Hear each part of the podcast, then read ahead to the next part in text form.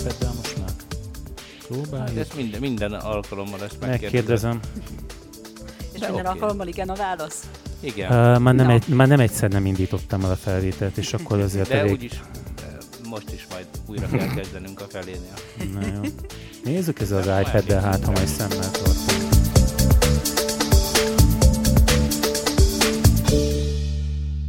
Nekem anyám egyébként nagy könyvolvasó, azt mondtam már nektek. A Szilvási Lajos volt a kedvence, már most nagyon öreg. Berkesi, Berkesit, az csak úgy az is van neki egyébként, igen. De, de ez a Szilvási nálunk a, a, a nagy menő. Hát időről időre újraolvassa őket, Mhm. és hát ugye én mindig rácsodálkozom erre, hogy azért ezek, ezt a régi könyvet előveszi. Egyszer egy repülőúton beszélgetésbe legyettem egy egyetemi oktatóval erről, általában véve a könyvolvasásról, a, a könyvtárról, annak a helyzetéről, a jövőjéről. Akkor persze nem tudtam, hogy darásfészekben nyúlok, mert neki szívügye volt egy, a könyvtár, és egy nagyon jót vitatkoztunk akkor. Ő mai vendégünk, Racskó Réka. Szia, köszönjük, hogy eljöttél. Mondj már egy pár szót magadról, mielőtt újra összevitatkozunk. Szeretettel köszöntök mindenkit. Hát én közel tíz éve, sőt idén tíz éve dolgozom itt az egyetemen.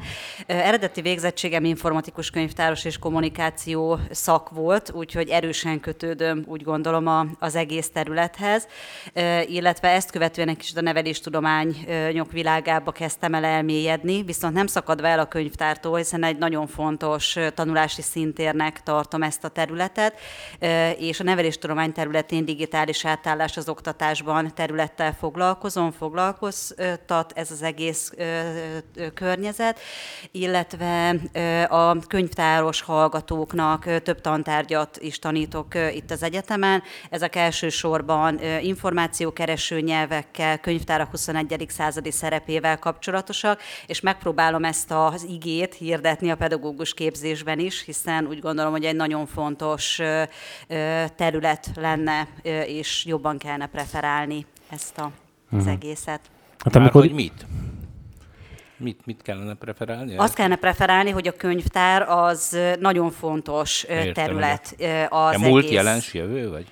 Én úgy gondolom, hogy igen, mert hogy az információszerzésben, és itt most nem csak a falakkal teli könyvtárat, vagy a falak közé zárt könyvtárat értjük, hanem azt az egész filozófiát, ami a könyvtári terület mögött van, a kulturális örökség megőrzése, szolgáltatása, feldolgozása, és ezek átörökítése. Én úgy gondolom, hogy egy örök feladat nem csak a könyvtár, hanem ennek ápolása a társadalom számára is. Illetve, ha már itt tartunk, akkor szerintem még nagyon fontos az információs műveltség, ami a könyvtári területen, területről indult, de ma már minden állampolgárnak rendelkeznie kell ezekkel a kompetenciákkal. Az, hogy meg tudja találni az információt, mert hogy az információ nagy rész rendelkezésre áll adatformájában, de hogy ebből releváns információ legyen olyat, amit az egyének tudnak használni, ez egy sokkal-sokkal összetettebb kérdés. És azt, hogy most ezt analóg, vagy virtuális, vagy digitális környezetben valósítja meg az egyén,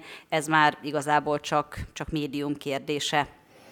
amikor a repülőn ültünk, akkor egy jót vitatkoztunk. Nem tudom, láttátok-e, amikor Trumpot elnökké választották, előtte egy, egy videó terjenget um, arról, hogy, hogy Trump hogyan küzdötte le a, az ellenfeleit, a kultúrát ellenfeleit, ugye ezzel a, a sajátos stílussal, amit sokszor látunk tőle. Hát én a repülőn ezt láttam Rékától, amikor elkezdtem neki kifejteni a véleményemet arról, hogy kell-e a könyvtár, vagy nem, kell-e a könyv még, vagy nem. A, ugye hát az informatikusok szeretnek arra, a, abba az irányba menni, hogy tulajdonképpen ez egy adathordozó, hogy, hogy, hogy a, tabletjeik, én legalábbis előszeretettel mondom ezt, hogy a tabletjeik azok helyettesítik a könyvet, és hogy, hogy igazából a könyv abban a formájában, ami, amiben ma él, hogy ebben nem tud megmaradni. Hát évről évre megrendeznek egy konferenciát, Network Shop a neve. Látom, most is előadsz ebben az évben két ö, témában is.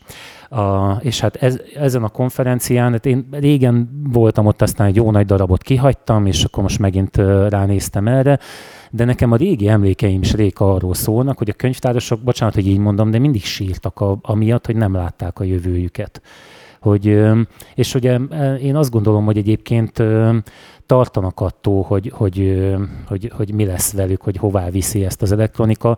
Hát majd néhány dolgot még felhozok, most nem lövök le minden poént, amit itt gondolok, de beszélgessünk már erről, hogy, hogy mit gondoljunk a papíros könyvről, vagy a papír alapú könyvről, és hogy hogy, hogy látod, a, a, ha ez a véleményed, hogy a könyvtárnak meg kell maradnia, hogy mi az a terület, amit, amit ő át tud venni, vagy meg tud tartani inkább. Hát egy kicsit távolabbról indítanék ennél a kérdésnél, reflektálva arra, amit te is elmondtál, mert hogy igazából a könyvtár az az egyik fő áldozata, vagy egy fő kihívása annak a kultúraváltásnak, ami előtt jelenleg is állunk. És ez a kultúraváltás ez nem egy rövid távú folyamat. Ilyen kultúraváltást már átélt az emberiség többször is. Gondoljunk arra, amikor a szóbeliségről az írásbeliségre, vagy az írásbeliségről a könyvnyomtatásra álltunk át. Ez egy hosszú folyamat, és ebben a folyamatban most egy átmeneti időszakban vagyunk. Na de hát ezek, ezeknek oka volt, tehát az írásbeliségre nem azért álltak rá, mert régen az adott szó elég volt, most meg már le kell írni mind mindent. Az, ez ennél nem? egy kicsit összetett. az adott szó soha nem volt elég. Na, Csak... De meg hát egy csomó áldozat volt. Hát itt van a távirat, itt van a, a, egy halom dolgot lehet mondani, amit, amit az informatika és az okostelefonok elvittek. Ez a, igaz, nem? De azért a könyvtárnak ennél összetettebb a feladata, mi, mint... Mi az, amit hozzátesz a könyvtár? Hát például a kulturális örökség átörökítése. Tehát ezt, ha a könyvtár, meg, az, meg a közgyűjtemények nem végzik, tehát itt a levéltárral és a múzeumokkal karöltve is, akkor igazából az az időkapszula, ami jelenleg mondjuk a világban van, az elvész, de az a feledés homályába vész. Hmm. Hát mondjuk... De hát hol, hol, bo, bocsáss meg, csak szabadat ne felejtsd, de ezt értem, ugye, hogy közgyűjteményi funkciója van. De hát hogy gyűjt a könyvtár eh, ma, amikor a, a gyűjteni való dolog az a közelébe se kerül a könyvtárnak, hiszen valahol a világhálón kering azért ez egy kettős dolog. Nyilván van egy csomó olyan ö, ö, hát ismeretegység, ami már most ö, digitális formában érhető el az interneten, de azért a könyv ö, nyomtatást, meg az egész könyvipart sem szabad még temetni, én úgy gondolom. És hát a könyvtáraknak ebben a feladata kettős, mert egyrészt a ö, minden 50 példány fölött megjelent ö, könyvről 5 példányt a kiadóknak kötelező beszolgáltatni a ö, könyvtárnak, ez az Országos Széchenyi Könyvtár könyvtárat jelenti, akik majd később ennek gondoskodnak Tehát ott minden könyv sorsáról. megvan, amit valaha nyomtattak? Ami 50 példány fölött van, és a hungarikumok körébe tartozik, az igen, Aha. illetve, e köte, illetve a köteles példányszolgáltatás elektronikus formában is megvalósul, van már egy e-köteles példányszolgáltatás, tehát ugyanez igaz az elektronikus formában megjelenő dokumentumokra is. Sőt, van egy másik funkciója is a könyvtárnak, mégpedig az, hogy a közszolgálati műsorszolgáltatók adásait 0-24 órában rögzít rögzítik, mert hogy ez később például a Navába, a Nemzeti Audiovizuális Archívumba feldolgozott formában be fog kerülni. A másik nagy kérdés, amit említettél, hogy ki meg az internetet. Ez most egy nagyon-nagyon aktuális kérdés.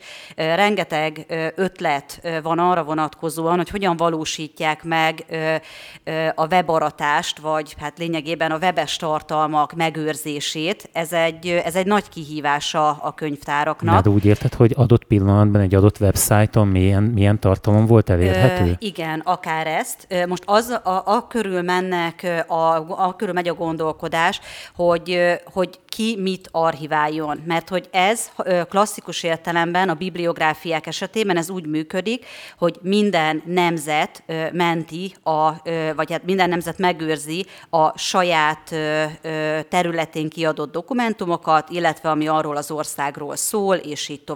Ezek egy egységes szabály alapján kerülnek összeállításra, ezek a nemzeti bibliográfiák, amelyek egy nemzetközi szabvány alapján egymáshoz illeszthetők. Tehát kvázi egy, egy világbibliográfia biográfiát, ha valakinek ez lenne a célja, azt meg tudná ebből valósítani. Viszont az internet esetében ez egy nagyon összetett kérdés, hogy mi számít mondjuk hungarikumnak. Az, ami magyar doménhez tartozik, az, ami Magyarországról szól, az, amit magyarok üzemeltetnek. Tehát ez most most egy, egy nagyon-nagyon érdekes kérdés. Most az irányba megy a gondolkodás, erről egyébként elég sok ö, ö, konferencia is szól napjainkban, hogy, ö, hogy egy nemzeti ö, hát ilyen információs közművet, vagy, vagy archiválási intézetet hoznak létre, amelynek csak az lesz a feladata, hogy ezt ennek az archiválásnak a körét meghatározza, és ezt a feladatot ő nemzeti szinten ellássa. És nem, nem, nem érzed, hogy amit mondtál, az önmagában mekkora ellentmondás, ugye, hogy rögtön elmondtad, hogy, hogy mennyire bonyolult dolog ez az internet, ugye, hogy tulajdonképpen a határtalansága miatt bonyolult, és nemzeti megoldást akarunk a, a, az archívumra. Tehát, hogy ez nem egy iszonyú buta megközelítés és földhöz ragadt, és a, gyakorlatilag az állásukat féltő nemzeti e, gyűjtögetőknek a megoldás javaslata, ahelyett, hogy egy nagy világ webarchive lenne, ugye, mert a webarchive egyébként működik, tehát az amerikai... Igen, most éppen én is néztem, ugye, hogy a mi weblapunk itt ezt elég régóta amúgy, rájöttek erre, tehát nem egy új dolog, de hogy ez nemzeti e, tételben nem megvalósítható dolog, ez nem kérdés szerintem. Már csak azért is, mert mit tudom én, például nagyon népszerű magyar tartalmak amerikai szájtokon jelennek meg. Hát szerintem ez attól függ, hogy hogyan definiáljuk azt, hogy mit nevezünk hungarikumnak, vagy mi, mi lesz a gyűjtés köre. A kürtes kalács például, az hungarikum. Szerintem Érted, ezt egyébként ezzel azért... Csak, csak azért karikírozom ezt a dolgot, mert hát sok értelme nincsen persze a hungarikumnak a weben. Hát de Vagy egyébként van? nézd meg, én most közben még Réka mondta, már nem emlékeztem rá, csak most ahogy szóba hozta ezt a dolgot, hogy van ilyen, ez a webarchive.org, webarchive.org, ha esetleg a hallgatók megpróbálják megnézni. Itt az EGRI Egyetem weblapjáról 63 ilyen snapshot készült 2016-17-ben, itt látszik is, meg lehet nézni. Én egyébként most had, hadd védjem, bár igazából nem szívesen, vagy van, nincs is rá szüksége, de, de ezeket, ugye ez egy, ez egy szájt valahol, hogyha ha a magyar nemzeti érdeknek gondoljuk azt, hogy ezeknek az, ezeket az állapotokat megtartsák, egy csomó dolgot tudunk mondani még példaként, hogy, hogy azt akkor, a, akkor azt magyar szervereken, magyar fennhatóság alatt biztosítva azt, hogy ez a későbbiekben is rendelkezésre álljon, hogy ne legyen az, hogy most ezt lekapcsolják, és akkor kész, akkor eltűnt a, a, a most azt mondom, a nemzeti adat egy része, bár nem tudom, hogy igazából ezt besorolhatjuk ebbe a nagy kategóriába. A kulturális vagyonnak mindenféleképpen hmm. vagy értékes. Nekem inkább az értelmek kérdéses, tehát most én nézem az EGRI Egyetem weblapját, 2016. július 5-éről, hát régi hírek vannak rajta, de egyébként így kb. úgy néz ki, mint most. Hát pont, pont ezért van szükség szerintem arra, hogy ezt nemzeti szinten szabályozzák, és meghatározzák azt, hogy miket mentsenek le. Most gondoljátok el a levéltárakat. Tehát mondhatnánk, hogy a levéltárak tök fölöslegesek, de mondjuk, nem tudom, egy történész pedig azt mondja, hogy a levéltári értékek, meg a levéltárban őrzött mondjuk gyűjtemények, hát azok képezik a kutatásainak az alapját.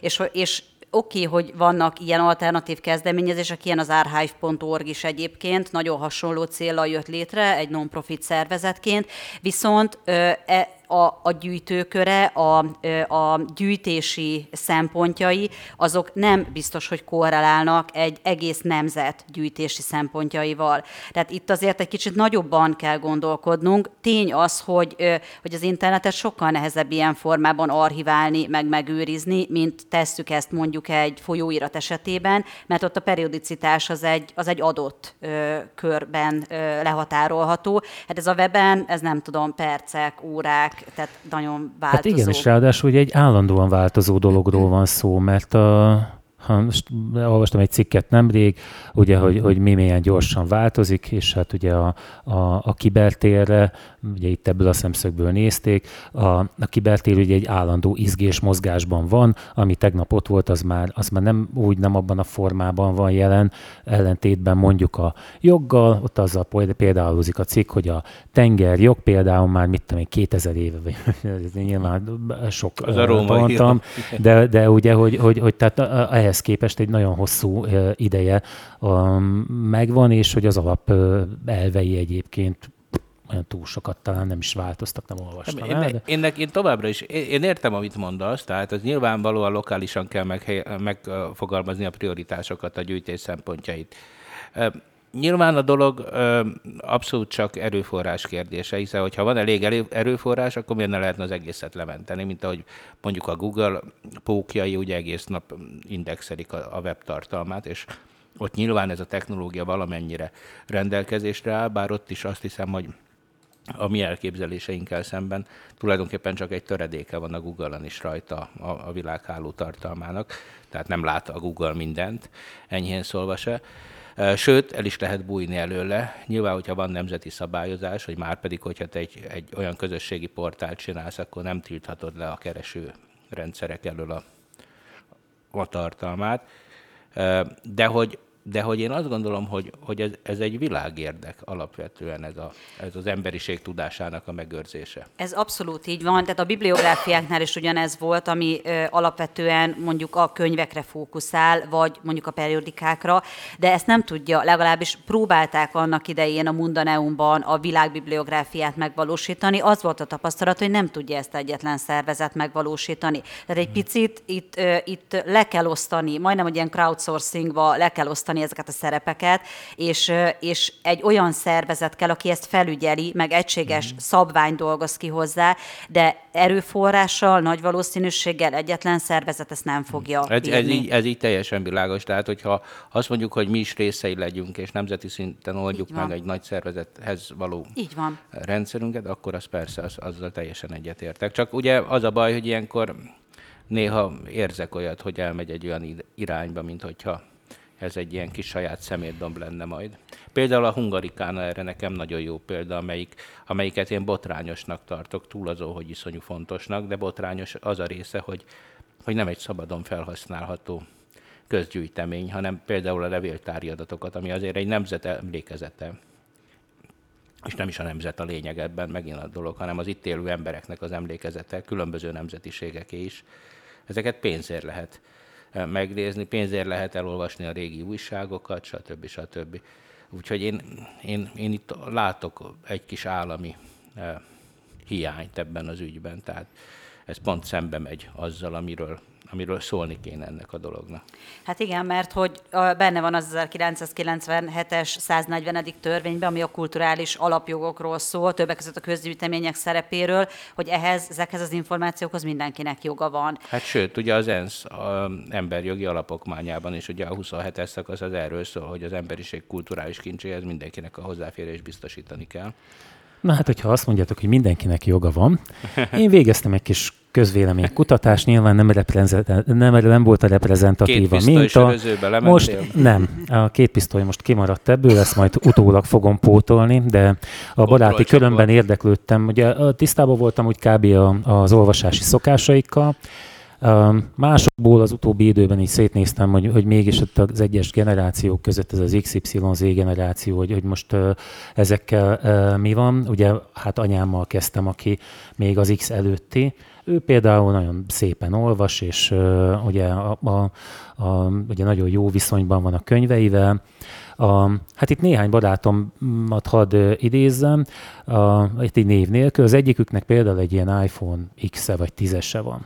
És azt mondta nekem rá, hogy azóta, mióta ezt a nagy kijelzőt látja, már nem használ tabletet, ezen olvasgat, mert hogy ez mennyire jó neki.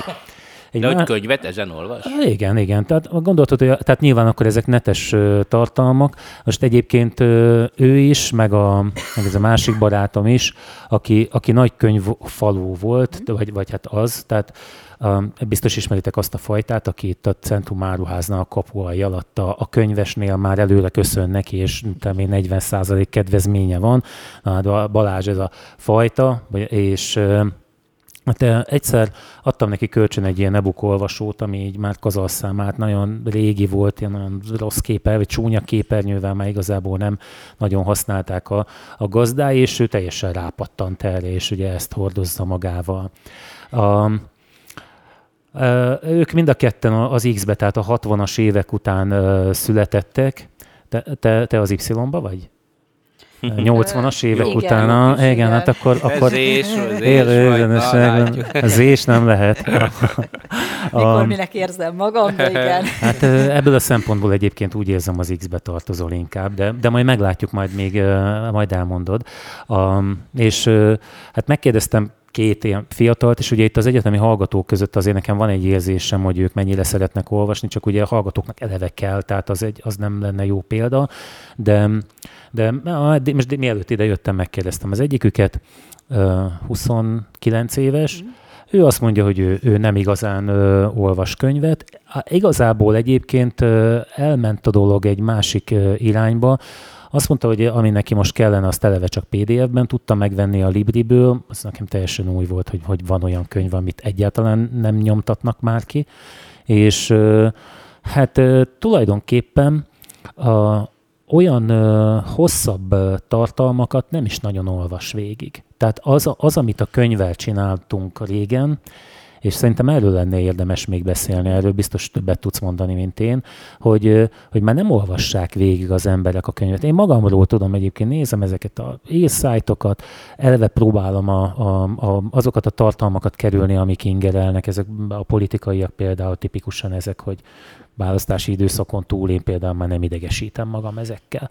De ha így beleolvasok valamibe, és ezt mondta ő is, hogy, hogy ó, túl hosszú, én ezt nem olvasom el. Uh-huh. Amikor valaki egy websájtot készít, leírja a cég története, hát arra, mindenki azt szokta mondani így a szakmában, hogy figyelj, mit tenni, nyolc mondatnál ne legyen több, mert úgyse érdekel az senkit. Hogy te mit gondolsz erről különben, hogy, hogy, hogy én úgy érzem, hogy átalakult ez, és rákeresünk tartalmakra, mit tudom én, a bérkifizetés szabályai, elolvassuk azt a három bekezdést, aztán többit meg eldobjuk, hogy, hogy mint hogyha nem lenne igény abban az értelemben a könyvre, mint a régen. Hát, ha itt most az olvasást feszegetjük, mint témát, akkor azért azt érdemes lenne definiálni, akár itt egymás között is, hogy ki mit ért olvasáson. De az olvasás az az, amikor leülünk egy regény mellé, és az első oldaltól az utolsóig az összes tájleírást és cselekményt és mindent elolvasunk benne, mert az tény, hogy ez a fajta olvasás, ez az utóbbi időben háttérbe szorult. Mert hogy pont ennek a kultúraváltásnak a következtében, amiről itt korábban beszéltem, ennek az a következménye, hogy most már az elmélyülés helye helyett benyomásokra vagyunk lényegében predestinálva. De szerinted ez rendben van amúgy? Tehát eléri a, a szerző a célját, hogyha ha dilip darabokat olvasnak a, a műből? Hát a klasszikus szépirodalomnál biztos, hogy nem. Tehát a klasszikus szépirodalom az nem erre van kitalálva, ott, ott elmélyülni kell, és, és absztrakciókat kell lényegében elképzelnünk, de a mai világ az arról szól, hogy készen kapunk mindent, instant tartalmak vannak, nagyon erős képi világgal, és ez a képi világ, ez pont azt veszi el, amiről ez az elmélyült olvasás szólt, hogy elképzeljük, hogy meg megalkotjuk a saját karaktereinket a fejünkben, és felépítjük a saját fantáziavilágunkat. Ez manapság nagyon háttérbe szorult, mert hogy szkenneljük a tartalmakat, pásztázzuk a weboldalakat, ugrunk linkről linkre, és ugyanezt a habitust valósítjuk meg, amikor fizikai vagy virtuális, vagy digitális, vagy e-könyvet olvasunk de, is. De ilyenkor nem, erről, nem, a, nem az a, annak az eredménye, mint amikor én megboldogult Facebookozó koromban, amikor még töltöttem az időt vele, és akkor eltöltöttem fölöttem itt a három órát, fölálltam, és nem tudtam megmondani, hogy mi, mit olvastam én most itt, vagy, vagy mi, mivel lettem én több. Egy ilyen, tehát ennek a fajta olvasásnak van egyáltalán Szerinted eredménye, vagy ez csak azért nem értem, mert... Rövid távon van eredménye, tehát rövid távon azt, a, azt az információ éjséget, azt ki tudja elégíteni, amire akkor, abban a pillanatban az egyénnek szüksége van. De ez megmarad a rövid távú memóriában, és, és nem ö, válik a sajátjává, mint ahogy vált az korábban. Hát ez már inkább a jobb agyféltekére jellemző tevékenység. A bal agyféltek az, amikor, amikor szekvenciálisan, többször átismételve elmélyülünk dolgokba, ez manapság nem jellemző, mert hogy annyi inger ér minket, hogy az idegrendszerünk az megpróbál ehhez az új ingertömeghez hozzáalakulni. Ez egy hosszú folyamat, és ez megint csak nem újdonság, hiszen ugyanezt éltük át a, a szóbeliség, írásbeliségre való átváltáskor is. Most nem tudjuk megmondani, hogy ez jó vagy rossz, vagy milyen hatással lesz ránk. Tény, hogy ezt nem tudjuk elkerülni. Tehát ágálhatunk ez ellen a, a jelenség ellen, de ezt most hozza magával a világ. Igazából szerintem itt abban van a kulcs, hogy, hogy meg kell azt tanítani a mai generációnak, hogy tudja rendszerezni azt a rengeteg információt, ami, amit kap, vagy, vagy ami éri őt, és ezek, ezekhez viszont nagyon nagy szükség van az információs műveltségre. Az, hogy szelektálni tudjon a tartalmak között, az, hogy a tartalmakat rendszerezni tudja, visszakereshetővé tudja tenni, mert hogy nyilván az már nem lehet egy megoldás, hogy a, ha nálam van a könyv, akkor nálam van a tudás. Mert tehát az internet esetében ez teljesen elképzelhetetlen. Azért a tudás, aki az információhoz való utat megtalálja. Tehát magát, a hogyant találja meg, és nem a mit. Most mit gondolsz arról, hogy régen uh, ahhoz, hogy egy valami egy könyvben megjelenhessen, ahhoz azért mert valamilyen okosságot kellett mondani, amit azért valakik elolvastak, valakik pénzt tettek abba, hogy ezt kinyomtassák. Ma, a elnézést a szóért, de ma mindenféle kreténséget lehet az interneten találni, amit igaznak lehet gondolni, hogy, hogy ezeket, ezekkel mi a helyzet, hogy ezek is beépülnek szerinted a a, a mindennapokba? Hát ehhez Mert én azért néha úgy mhm. érzem, hogy, hogy hát, hogy is szokták mondani, hogy nem kellett volna lipótmezőt bezárni ilyen hamar. Így, nem, hát szerintem, szerintem pont ez, amire ugye utaltál, hogy, hogy hát ez a, ez a fajta új tudás, új oktatást igényel, és ez az információ feldolgozás oktatása, ez egyszerűen hiányzik. A te kultúrádból is hiányzik, meg az enyémből is. Mi ezt nem tanultuk meg. Ugye mi azok vagyunk, akiknek egy új médiumot hirtelen bemutattak, iszonyú jó, nagy élmény, szörfözünk, multitaskolunk, meg minden, amit ez hoz magával. De hát mondjuk mi még legalább emlékszünk arra, hogy volt más is. De hát most már felnő lassan egy generáció, aki nem emlékszik rá, az egyetemen a nem jegyzetet kap, hanem hat szlájdból álló dia, a nagy professzor előadása, amit letölthet a netről, hat szlájdot. Tudom, konkrétan volt ilyen, és abból kellett aztán vizsgázni. Na jó, és... de lehet, hogy ott kellett lenni az órán, nem? Hát ott kellett hát lenni ebben nem menjünk bele. Jó, de, de, hogy, de, de az, a, az, a, az, a lényeg, az a lényeg, hogy, hogy az a fajta kifejtő tudás, ami egyébként baromi komoly visszaéléseket is okozott. Ugye pont egy fél szóval utaltál rá, ugye, hogy azért a hatalom, aki a tudás, ugye, és hát az elhallgatás, ugye, az, az a, a, a, a titkos könyvek, a titkos tudás, a benfentesség, az régen a mindennapok része volt. A mai világban valószínűleg ez már annyira nem megy, bár erre játszanak. Hát tehát, erre játszanak, erre játszanak, hát hányat mondjak, hogy, ami... hogy állandóan insinuálják a valódi Aha. tudást, és a benfentesség látszatát keltik azzal, hogy leleplezik Ugye, és ezzel egy kiváltságos körbe sorolják azokat, akik tudhatják, hogy a chemtrail az igazából hogy működik. Az, az biztos, hogy úgy van. Meg, meg hogy a Föld végül is lapos, ugye, ez egy, ez egy nagyon titkos tudás. Na szóval ezzel csak azt akarom mondani, hogy én is, én is úgy gondolom, a szívemből beszélsz, hogy ez, ez, ez most ez van, ezzel nincs mit kezdeni, nyilván az oktatásnak erre valahogy fel kellene készülni. A probléma az, hogy azok oktatják ma a gyerekeinket, akik, akik már régen is egy kontraszelektált társaság voltak, tehát ők régen se a háború és vége Zoli, Zoli voltak. nem fognak hallgatni bennünket, megint rákezded ezt. Nem, csak az, azt akarom mondani, hogy olyan kihívásoknak kell most megfelelni egy, egy meglehetősen furcsa társaságnak, a tanári karnak, uh-huh. Akiben csodálatos emberek is vannak, ez nem kérdés, de hát tudjuk, hogy milyen, vagy milyen szelekciós mechanizmusok alapján lett valaki tanár mondjuk az elmúlt évtizedekben, meg az előtt. Szerintem Ugye, ez már nincs így egyébként. Nem, most én, rosszabb én nem, szerintem nem, is. De, de nem, nem, nem is ez a lényeg persze ebbe a dologban, mert az egész világon ez egy nagy probléma. Itt az a, az a kérdés, hogy ezeknek a kihívásoknak mondjuk társadalmi szinten hogyan lehet megfelelni. Mert oké, okay, most a pedagógus kar az olyan, amilyen, de hát itt a, az a kérdés, hogy képesek vagyunk-e olyan tananyagot kitalálni, meg olyan mechanizmusokat, amivel ezt eljutatjuk, ami a gyerekeket érdekli. Mert hát Trumpal kezdted, ugye, hát kigyűjti a twittet. Hát a Trump twitten irányítja az országot. Hát figyelj, én fel vagyok illat. Én olvasom mindig, hogy, hogy mit mond éppen, én képbe vagyok. Jó, de érted, hogy... de, de hogy, hogy most akkor ezek lesznek a törvények, hogy twittelt a, izé, a diktátor? Ne, hát ez, ez most el, elvisz más irányba. Ez, ez azért van, mert, mert a mai ja, társadalom kezelni, erre, erre vevő. A, a, ezekkel a titkos könyvekkel ugye azt gondolják, hogy, hogy eltitkolják előled az igazságot, és azt akarják elhinni. Hát hány, hány olyan vita van, amikor na, akkor hagyj jöjjek a két pisztolyjal. Tehát a, amikor mit megvitatodott, mert az egyébként már egy sokszor emlegetem, de az, az, az egyik, inkább egy kis klub, és akkor, mit tudom én, ott fölvetődik a kérdés, most mit tudom én, Istenről, a, a, a kántorral, akkor ott a, vele jól meg lehet vitatni őszintén, hogy te most ott, ott mit gondolsz el, és ő hogy látja a dolgot. Hogy, hogy már most el is fejtettem, hogy hirtelen mit akartam mondani ezzel, de, de tehát, hogy, a, hogy az emberek azok igazából, igen, hogy, hogy már előre döntöttek, és te mondhatsz, amit akarsz nekik különben bizonyos dolgokról, a Kemprélesnek is mondhatod. Ha ő azt mondja, hogy igen, én ezt olvastam, meg mit tudom, mondta ez vagy az, akit, akit véleményvezérnek fogad el, akkor ebből szerintem így nem, úgyse fogod kiszedni belőle legfeljebb hát én, én, én, én megveszeket ettől hiszek abba, hogy az emberek javíthatók. Igen. Igen.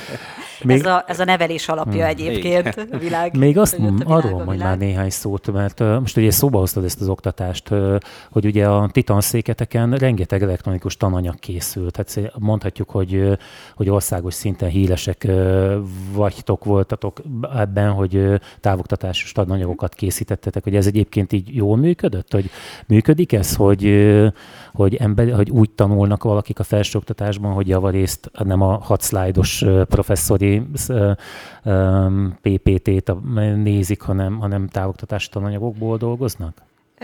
Én úgy gondolom, hogy ez tudományterület függő is.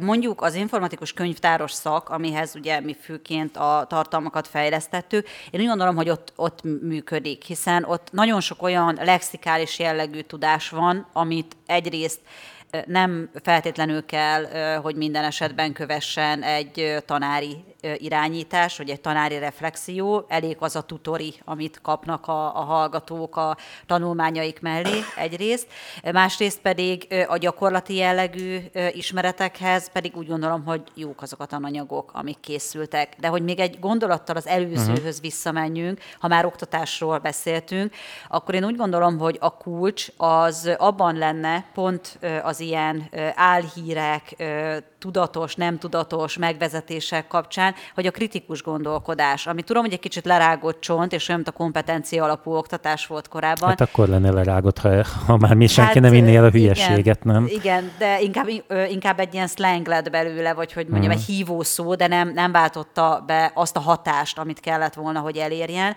Pedig a kritikus gondolkodáson lenne a kulcs. Tehát az, hogy nem hiszem el a, nem tudom, azt a hoaxot, ami arról szól, hogy ha nem küldöm meg tíz embernek, akkor biztos, hogy hét évig szerencsétlenség uh-huh. fog érni minden nap. Illetve ami még Nem szerintem... van más se igaz. Én, én szét szoktam küldeni. Tudom, tőled kaptam. Igen. Akkor, rá, akkor rászáll az átok, hogy, mert akkor jól értem, te nem küldted szét.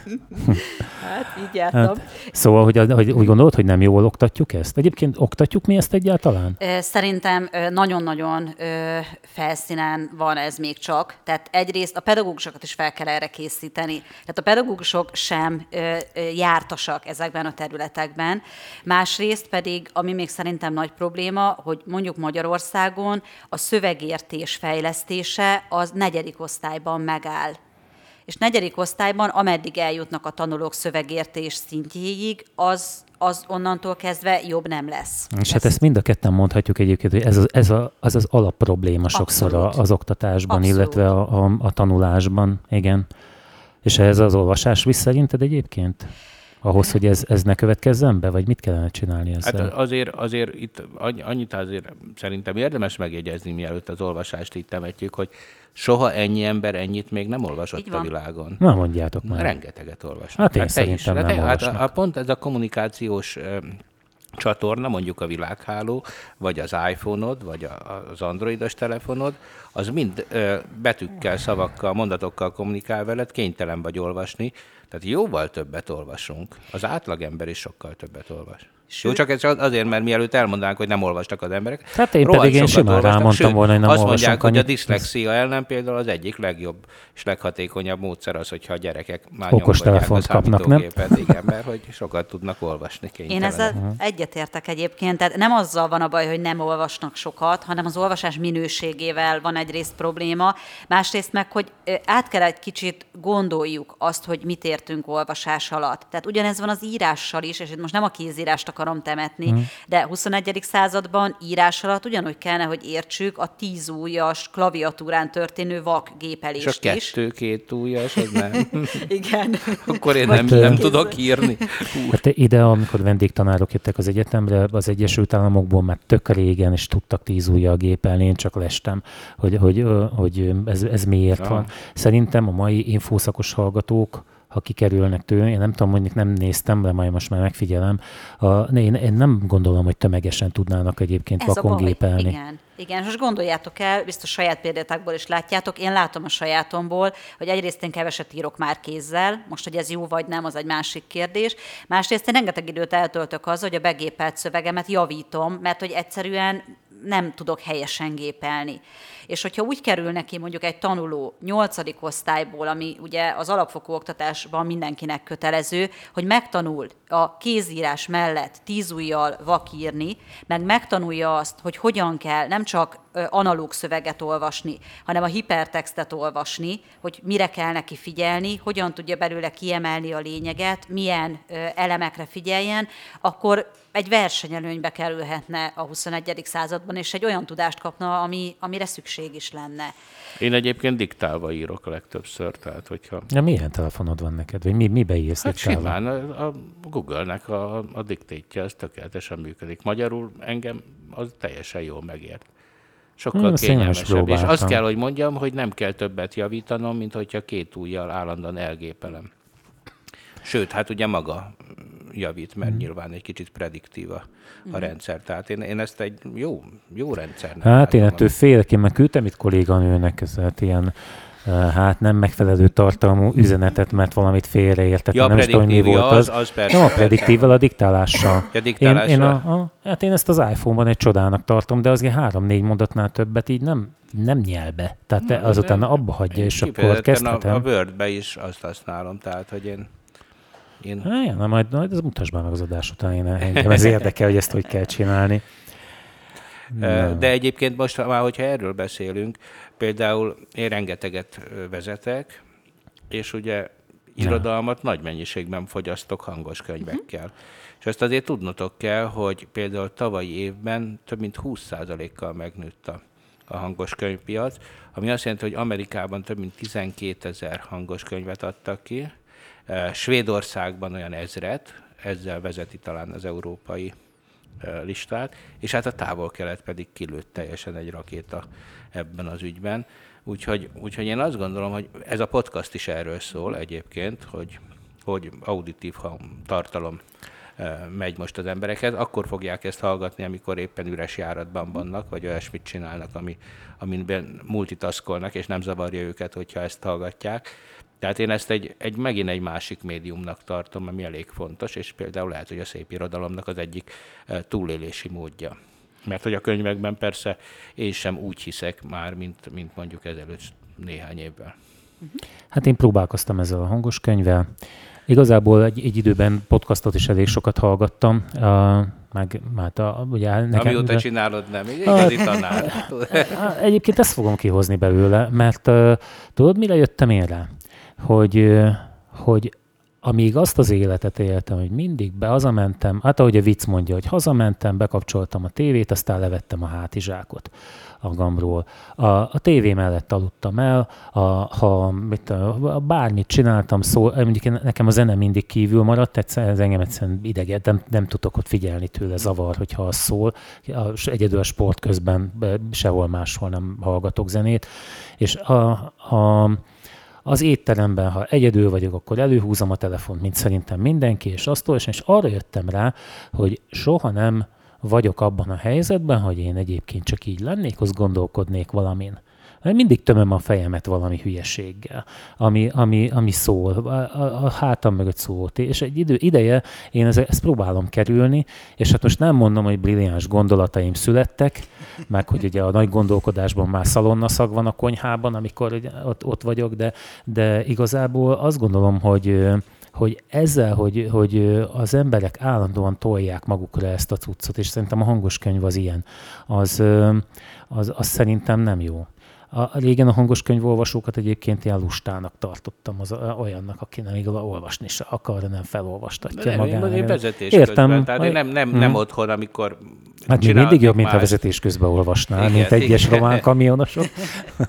De, de hát persze, hát ugye ez az a jó, hogy ugye ott vagyok, és semmit nem csinálok, három órát mennem kell, az alatt tök sokat tudok hallgatni, élvezetes előadásban, igen, dramaturgia jó, is van benne. Igen, jó, dramatur- igen. igen és, és már vannak olyanok, az, az benne az érdekes, hogyha később elolvasom mondjuk papíron, akkor már azon a hangon hallom, hogyha egy Tényleg? nagyon jó... Nem, én megnézem. Úgy hangsúlyozva olvasom, ahogy, ahogy egy nagyon jó előadásban mondjuk. Javaslom neked, hogy Hát ki, hogy én kipróbáltam, ezt már igazából a nyelvtanulásban akartam használni. Van egy app, amiben, amit hogyha letöltesz, akkor ott kazalszám találsz különféle angol nyelvű hangos könyvet. Hát elég szomorú voltam miatt, mert el kell mondjam, hogy, hogy olyan témákról szóltak, amit így nem nagyon értettem. Ja, hát olyan könyvet a... nem jó olvasni, amit nem szeretsz. Na, még, ha már a hangos könyvet említetted, um, ilyen információbiztonsági tananyagokat készítek, és hát ugye megint a felmérés. A szűk kör, tehát néhány ilyen hallgatói csoportnál az egyetemen megkérdeztem, hogy egyébként mit, hogyan fogadnák be szívesebben olvasnák ezt, vagy egy videón néznék meg. Igazából az, amiatt merült fel a kérdés bennem, hogy van egy kollégám, hát én mindig szoktam ajnározni neki ezt a Linux Akadémiát, vagy most már DevOps, DevOps Akadémia néven futó sorozatot, amit én, én egy időben faltam. Tehát, hogy a, ez mit, minden csütörtökön volt akkor, és a, egy adott témát megtanítottak neked, a, ugye láttad a, a, a webináriumon az oktatót, ő szépen fel volt készülve, hát ráadásul ilyen, hát szerintem ő is X generációs lehet, mint én, mert így még a régi, amikor indultunk ebben a szakmában, emlékszem rá, hogy ő már egy jó név volt akkor is, és Hát én ezt faltam, és mondták, nézzétek már meg, erről meg arról van szó benne, ez lesz mit tudom, csütörtökön. És ez egyikük mindig azt mondja, ő nem, ő fölötte, ő nem, nem tölt azzal másfél órát, hogy most ő azt a videót megnézze, hogy neki mit nem. Nekem meg mondjuk pont ez a jó. És hogyha itt a témánkhoz kapcsolódva erről beszélünk, ugye mondtad a hangos könyvet, van ugye a normál könyv, vannak ezek az elektronikus tananyagok, meg ugye a különféle, hát hogyha most a tanításról beszélünk, hogy 20 percenként mondja egy viccet, hogy ébren tartsd az olvasót, ugye mondjuk a könyv nem feltétlenül, tehát hozzá csak motiváltnak kell lenni, hogy, hogy az ember azt olvassa. Hogy mi lehet ennek a, a, a jövője? El tudjátok képzelni, hogy olvasni se kell? Hát én azért ezt nem tudom elképzelni, mert hogy eh, ahhoz, hogy az információ elmélyüljön, most jelenleg az idegrendszerünk, bár nem vagyok neurológus, de a szakirodalom alapján az idegrendszerünk erre még nincsen készen. Ja, nem arra gondoltam, hogy megisszuk folyadék formájában, vagy valami ilyesmi, hanem hogy, hogy egyáltalán, hogyha ha elengedjük a fantáziánkat, lesz egyáltalán egyébként szükség ezekre? Tehát ez, a, ez az egyetlen út, hogy, hogy olvasunk? Hát, nem, nem na, az, azért, na, ugye megint ketté kell választani szerintem, mert az, hogy ez milyen technológiával fog eljutni az emberi agyba az információ, hát ezt nem tudjuk. Tehát tényleg elképzelhető, igen, hogy bár, bármilyen más implantálási móddal valahogy bejut. Érdekesebben, nagyobb mennyiségben, de mindent el tudok képzelni. Tehát én, a, én hiszek abba, hogy, hogy ez az ember-gép szimbiózis, ez azért a, a nem is olyan nagyon távol jövőben, ez egyre intenzívebb lesz. Már most is látunk erre utalásokat. Az olvasás alatt, hogyha azt érted, hogy az egyik érzékszerveddel, a szemeddel eh, nézel egy kódolt mm, optikai tartalmat, amivel gondolatokat jegyeztek le, és ezt így próbálod bevinni, akkor hát ez valószínűleg egy darabig még, még megmarad. Lehet, hogy csak képregényeket fognak uh, olvasni, lehet, hogy szöveget, ami szekvenciálisan jön, lehet, hogy, hogy weblapokat, amik ugye hipertextben működnek, de hát én kicsit olvasásnak látom egyébként még a, a filmeket is, mert ott ugye képírással mesélnek el egy történetet, vagy adnak át információt. Szóval én azt gondolom, hogy, hogy ez a fajta betűolvasás, ez még egy darabig menni fog. Az, hogy ennek milyen hordozója lesz, az már egy izgalmasabb kérdés. Hát itt is ugye a könyvtárosokon sok múlik, hogy el tudják engedni ezt, a, hogy vágjunk ki erdőket, és akkor erre valahogy kémiai eljárással helyezzük el a jeleket. Lehetséges, hogy hogy ez nem így lesz majd a Azért, jövőben. hogy védje maga a könyvtárosokat, hogy nem a könyvtárosok azok, akik szeretnék azt, hogy papír alapon megjelenjenek a dokumentumok. Ez egy kiadói oldalról megjelenő igény, tehát pont, hogy a kiadók azok, akik a legnagyobb gátjai annak, hogy elterjedjenek a, az újabb platformok. Tehát igazából a könyvtáraknak alapvetően rengeteg problémát okoznak a nyomtatott könyvek, tehát tárolási problémát De ez akkor így is gondolod tényleg, hogy a könyvtárosok azok, azok hogy mondjam, hajlanának arra, hogy Persze. a médium megváltozzon? Persze. Hát... hát végül is nincs a könyvtárban se kőtábla, meg pergamen se, úgyhogy tehát, tehát valószínűleg a könyvtárosok... igen. Tehát azért a könyvtár több annál, mint, mint csak uh-huh. könyvekkel foglalkozó, meg nem tudom, könyveket tologató személyek. Tehát már mondjuk 15 éve azt mondjuk, hogy már nem abba gondolkodunk, hogy könyvek vannak, hanem abba gondolkodunk, hogy ismeretegységek vannak, uh-huh. kognitívumok, és ahhoz rendeljük az ismérveket. Ugyanúgy beletartozik az információ tudomány ebbe a területbe. Tehát az, hogy hogyan emeljük ki a releváns tartalmakat mondjuk egy összefüggő szövegből, vagy hogyan kivonatolunk hosszabb szövegeket, mondjuk élő, természetes emberi nyelvre, ha most itt a mesterséges rendszereket nem is nézzük. Tehát, hogy annál jóval több a könyvtár, hát lényegében az a célunk, hogy minél több szúrogátumot állítsunk elő, ez egy ilyen formai tartalmi kivonatot jelent, ami amiben a keresés történik utána. Tehát az adatbázisok lényegében a rekordokban ezekből dolgoznak. Mm. És a, a könyvtársaknak az a fő feladata, hogy ezt megteremtsék. Tehát ez, ez nem egy olyan, amit az utcáról beesve bárki meg tud csinálni, hanem ez egy külön szakma. Tehát igazából ez a, ez a könyvtár jövője nem az, hogy a, most a könyvek maradnak, vagy nem maradnak. Tehát ez egy információgazdálkodó intézmény, ami most az, hogy az információ milyen hordozón, platformon van, az lényegében tök mindegy, véleményem szerint.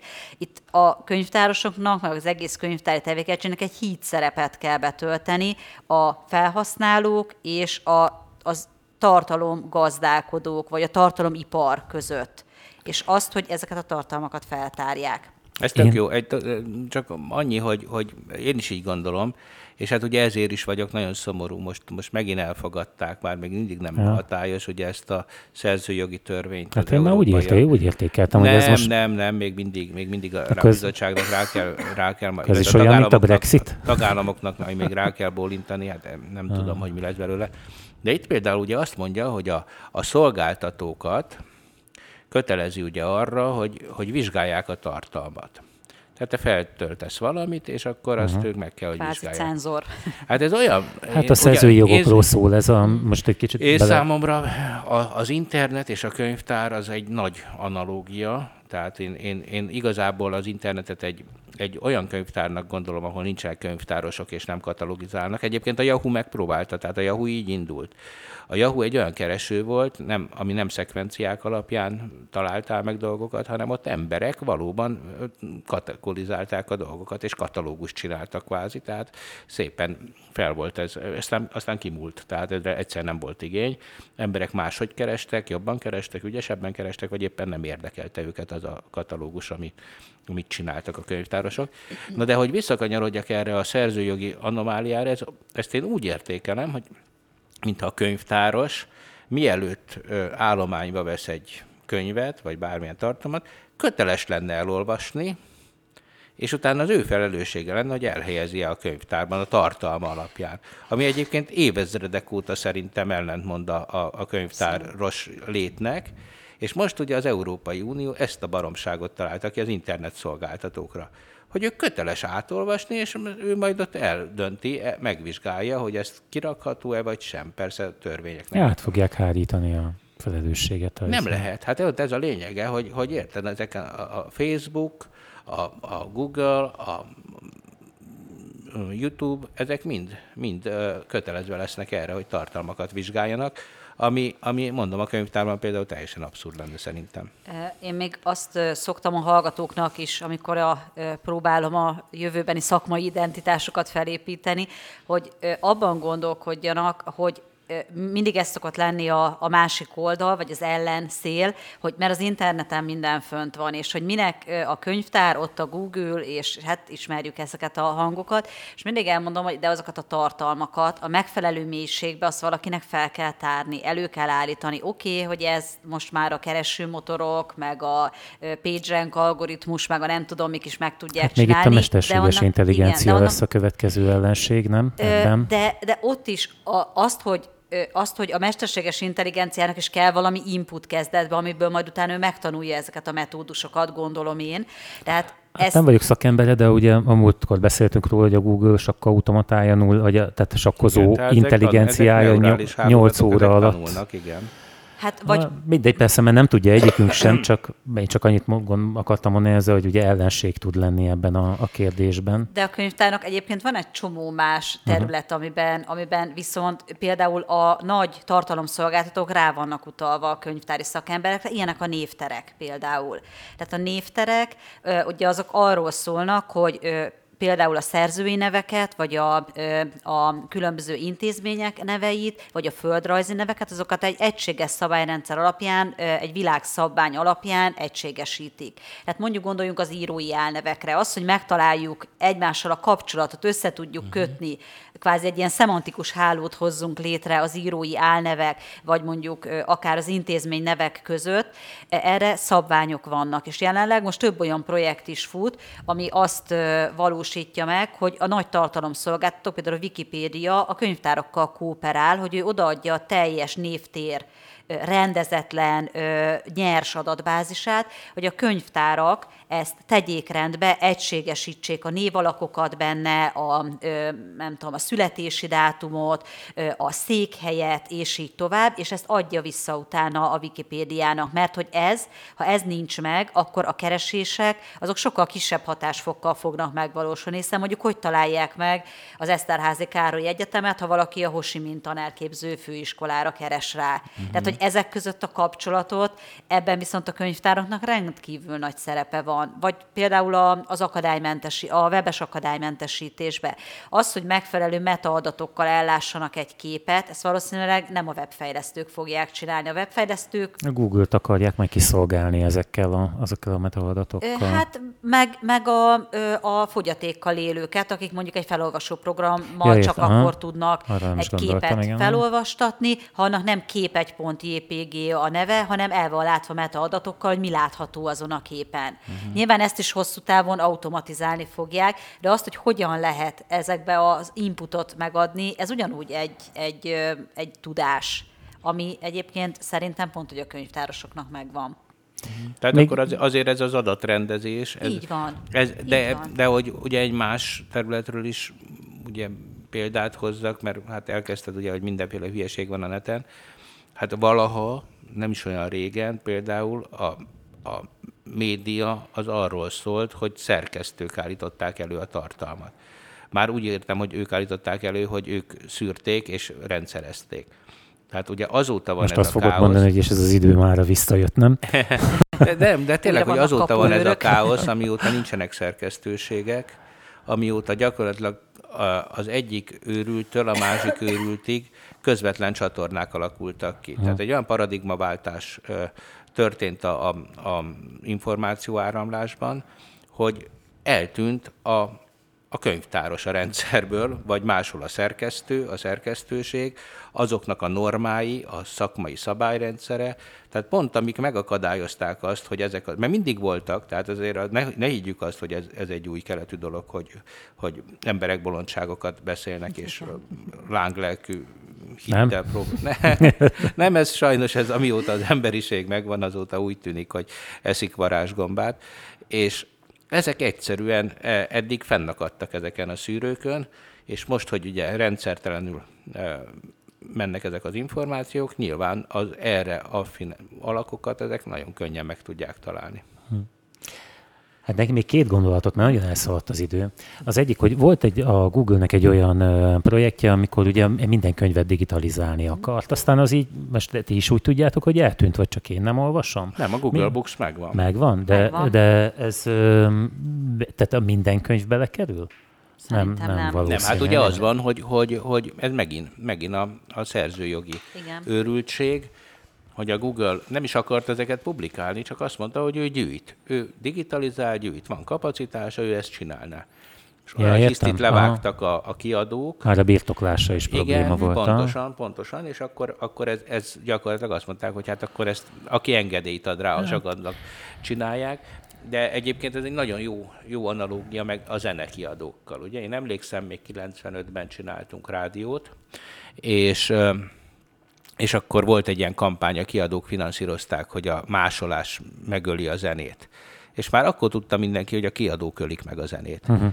Tehát nézd meg, Hát ma, egy, meg- ma egy e-könyv majdnem ugyanannyiba kerül, mint egy papírkönyv. Igen. Én most vettem egy papírosat egyébként. Hát ez azt jelenti, ja, és képzelj el, hogy egy több ezer forintos könyvből a szerző kap 70-80 forintot jó esetben. Jó esetben, igen. Jó esetben. Általában semmi. Tehát kap mondjuk 400 ezer forintot, egy nagy író, most egy komolyan Magyarországon egy viszonylag nagy író, kap 4-500 ezer forintot, most nem a, nem a, nem a top 10, de a, a top 10-en felül, vagy alatt, vagy, alatta. hogy mondják, Ha. szóval van, vannak még nagyon jó írók. Ott 4-500 ezer forintot kap valami pályázatból, mert a kiadó már nem Igen. vállal semmiféle kockázatot, és akkor ezt megkapta a szerző, a kiadó kiadja abba az ezer példányba, mindenki boldog, és kész. És gyakorlatilag a szerző éhehalt, nincs ösztönözve, hogy írjon, nem is ír, hanem helyette vesz gyümölcspárlatot, és, és, aztán, 400 ezerből és aztán, hogyha nagyon, nagyon, nagyon elkötelezett, akkor, akkor még, még persze képes ilyen állapotban is műveket alkotni. De hát ők ölik meg az irodalmat, tehát pont a kiadói rendszer az egyik. Hát de ugyanezt mondtad a zenéről is, amikor a Spotify-ról beszélgettünk, Igen. mert ugye azért a folyamat látszik, hogy ugye a hagyományos, megveszem az adathordozót, és azon kifizettem, és nem szabad másolni, stb. A, te, te mondtad egyszer, Igen, nem? Hogy a, Hát, hogy semmit nem kapnak, gyakorlatilag a Spotify-on lévő szerzők gyakorlatilag semmi pénzt nem kapnak, de a YouTube-on lévő klippek után persze több milliós nézettségnél igen, tehát ott, ott kezd ez működni, uh-huh. de addig tulajdonképpen ingyen adod a tartalmat, ők pedig szedik a re- reklámbevételeket, uh-huh. meg a havidíjat. igen. És a kiadók meg, meg, meg dettó, és hát valószínűleg itt is lesz egy paradigmaváltás, hogyha azt akarjuk, hogy a szerzőink szerezzenek, tehát írjanak műveket a, a, az írók, költsenek verseket a költők, akkor az is egy jó módszer, hogyha éheztetjük őket, mert az úgy tűnik, hogy inspirálja őket, legalábbis a költőket, de az írók például szeretnek jól élni, szivarozni és enni, inni. Ahhoz valószínűleg az kell, hogy közvetlenül valami patronus rendszerrel magát az írót kell támogatni, hogy írjon nekem. Nem a művét ért fizetek, hanem a létéért magának az írónak. Szerintem azért itt a szórakoztatóipart és a tudományos világot azt külön kell egymástól választani, mert ez a szórakoztatóipar abszolút igaz. Hát most a szép irodalomról beszéltem én, Igen, persze. de- de a tudományos életben ugye az Open Access ezért kezdett el megjelenni, mert ott pont nem az lenne a cél, hogy már, már az már nagyon régóta nincs a tudományos világban, hogy a szerző kap azért valamilyen díjat, hogy ő... Mi az az Open Access? Mondjuk már el a hallgatóknak, hogy ők is Szabad értsék. hozzáférés. É- Itt lényegében igen, Valamilyen olyan folyó... szájt, vagy egy elvez? Ez egy elv, Ja, ez egy elv, elv. ami azért jött létre, hogy ne a kiadók gyakorolják a jogot az adott kiadvány uh-huh. fölött, hanem a szerző maga ö, tudjon ö, lényegében a, a saját műve fölött ö, uh-huh. dönteni. És hát ugye a, a tudományos életben az egy nagyon régóta élő bevett szokás, hogy a szerző fizet azért, hogy megjelenjen a műve bizonyos folyóiratokban, eh, és nem fordítva történik. Tehát igazából az Open Access az pont ezt akarja egy kicsit eh, ellensúlyozni, hogy az lenne a cél a tudományos életben, hogy az információ terjedjen. Tehát ott, ott az a cél, hogy a tudományos ö, eredmények azok eljussanak minél szélesebb tudományos Na körhöz. de hát jelen pillanatban mi a helyzet ezzel? Vannak minősített ö, szaklapok, amelyekben, vagy tudományos folyóiratok, amelyekben hogy mondjam, magasabb pontszámot kap a kutató, hogyha ha ott tudja megjelentetni a dolgait, ott sorba kell állni, az a, az a minimum, és ugye döntenek a feje fölött, vagy a kapcsolatai révén tudja bevinni ezeket a, a cikkeket oda, nem? A, ha, és hát vannak ezek a milyen folyóiratok, hogy hívják, nem Raptor, hanem Predator. Predator folyóiratok. Én ma is kaptam egy ilyen e-mailt, amiben Elég ugye, ugye küldik, hogy, hogy hát ők szívesen megjelenítik, stb. Vagy nekem kell fizetni, vagy, már maga a puszta tény, hogy, hogy ugye az ember oda ilyen cikkeket beküld, már az leminősíti. Ez az Open Access, ez választod erre is?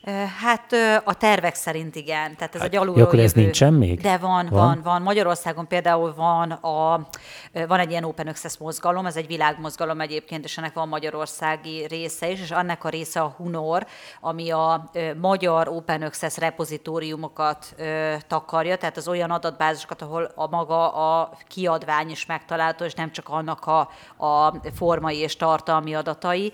Ez egy kicsit válasz, válasz szeretne lenni egyébként arra az egész, hát elég nagy port kavart dologra is, hogy milyen adatbázisokra nem fizet ezen túl elő a magyar tudományos, tudományos igen, vagy a felsőoktatások az elektronikus információszolgáltatás.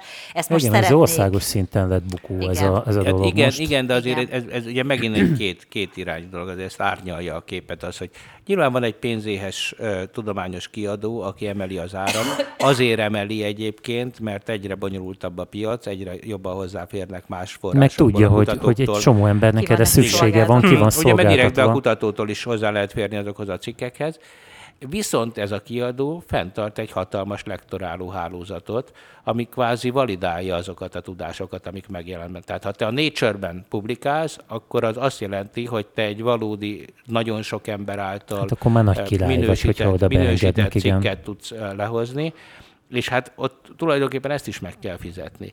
Ez egy összetett dolog az Open Access-ben, ugye az a Wikipédia-szerűség. Most a Wikipédiát én imádom, de, de hogyha nincs olyan erős validáció, a Wikipédiánál is van validáció, nem kicsi egyébként, mert ugye az az, az, az elv, hogyha jó sokan ellenőriznek valamilyen adatot, akkor az valószínűleg egészen jó lesz.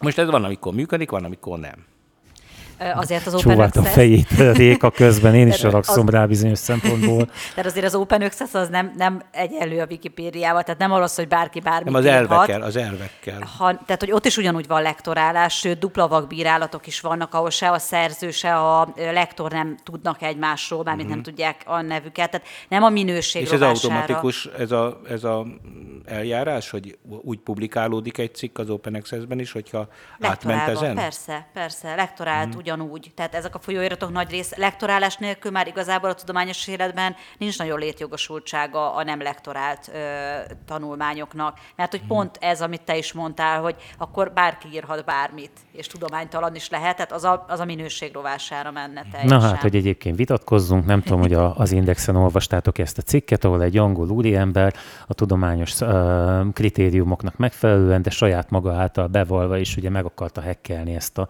rendszert, és vad hülyeségeket ről írt, amiket ugye a, a lektorok, mivel gondolom nem olvastam magukat a cikkeket, de gondolom nem feltétlenül értették, vagy, vagy nem vették észre benne a hibát, de a lényeg az, hogy, hogy aránylag hosszabb idő, időperiódusban fönn tudta tartani azt, hogy a cikkei egyébként, amikről maga is azt mondta, hogy ezek marhasságok, hogy ezeket be tudta ugye vinni ebbe a rendszerbe. Ilyen tudományos imposztorok mindig voltak, ja, tehát ja, ez nem újdonság.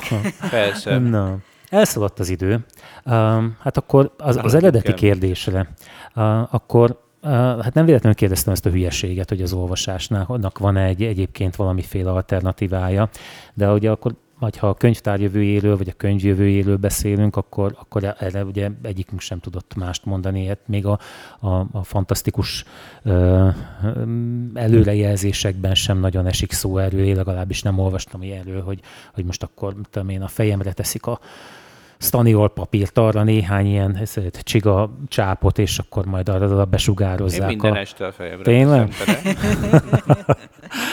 szóval, hogy, akkor, akkor azt gondolhatjuk, hogy lehet, hogy a könyv ebben a formájában, a papír, a nyomtatott formájában nem létezik, de hogy a könyvtár igazából a papírhoz nem, fed, nem kötődik, plusz te, tesz ehhez, a, ehhez a dologhoz. Itt, hogy én most megnéztem közben itt a Network Shop előadásait, és hát a, amikről beszéltünk, tulajdonképpen ezeket itt visszatükrözték ezek a, az előadás címek. Úgyhogy hát Hozzá kell tegyem egyébként, hogy amikor a repülőn vitatkoztunk, és ugye úgy néztél rám, mint Trumpra annak idején néhány politikus, én azért ezt kipróbáltam, különben én lejöttem ide a könyvtárba, és a, én megkértem őket, hogy akkor ilyen témában gyűjtsenek már nekem irodalmat, és képzeld, én ezt megkaptam különben. Na. Tehát, hogy ez nem, nem De csak... Mit Hogy nem kapod hát, meg? Figyelj, a, a, szerintem az ember, ha, ha nem, nem jár könyvtárba, és ö, én megmerem kockáztatni, lehet, hogy rossz környéken mozgok, de, a, de ha a, az én látókor, vagy az én megítélésem szerint sokan azért járnak könyvtárba, mert valamiféle szép irodalmat keresnek. A, te ugye nyilván tudományos ember révén, a, lévén a más szemüvegen keresztül fogod nézni ezt, szóval, hogy hogy ők azok, akik így, így könyvet olvasnak a, a könyvtárban, de gyakorlatilag igazából uh, magára a könyvre nem feltétlenül van szükség. Nem, nem hiszem, hogy, hogy vagy hát azt mondják, hogy csókam, tessék már, akkor keres nekem egy olyan könyvet, amiben ez meg az van. Hát vagy nem tudom, tehát, a, ugye, tehát hogy a könyvtáros által hozzátett munkát azt, azt használja az ilyen könyvtárlátogató, és hát, nem vagyok biztos benne, vagy igen? Szerintem attól is függ, hogy milyen könyvtártípusról beszélünk, tehát hogy ez egy közkönyvtár, egy felsőoktatási hát könyvtár, egy közkönyvtár, egy szakkönyvtár. a megyei könyvtár mondjuk, az az, az nem? Hát megy, figyelj, ez, ez csak azért mondom, mert, mert viszonylag jól ismerem például az amerikai könyvtár szakásokat. Képzeld el, Amerikában olyan néhány utcánként vannak közkönyvtárak, ahol abszolút a paperback, a magazinok, tehát azok a drága, de egyébként nagyon-nagyon népszerű irodalmak hozzáférhetők, amiket egyszer olvasol el, mert most megjelent egy új regény a Cam Follettnek, vagy nem tudom kinek, és akkor az, azt ott veszik, tehát az emberek ott fogyasztják a könyvtárba, de ismerem a, a megyei könyvtárnál is. Hát a folyóiratolvasás, a, a, ezek a, az, az olcsó, vagy hogy ponyva irodalom, vagy nem tudom ma, hogy hívják ezeket, a, a puha kötésű könyveket. Ez bizony az egyik fő profiljuk. Hát és, egy, ez... igen. és ők egyébként rengeteg munkát beletesznek ebben, én rá szoktam csodálkozni különben, hogy, hogy milyen vehemenciával, vagy mi, nem, nem is ez a jó szó, ez hülyeség, hogy, hogy mekkora odaadással uh, kezelik ezt hát a témát. Sőt, ők még, még, még a, a közgyűjteményi státuszukból messze kilógva még közművelődési feladatokat is Na. nagy, nagy És ezt jól csinálják el. egyébként. Abszolút, abszolút. abszolút. Tehát nem véletlen lett az évkönyvtára, Igen. hogyha már így a nem podcastban. Mm. Na legyen ez a végszó. Réka, nagyon köszönjük, hogy eljöttél. Köszönöm és, a meghívást. Neked is, Zoli. És hát akkor sziasztok. Sziasztok. sziasztok.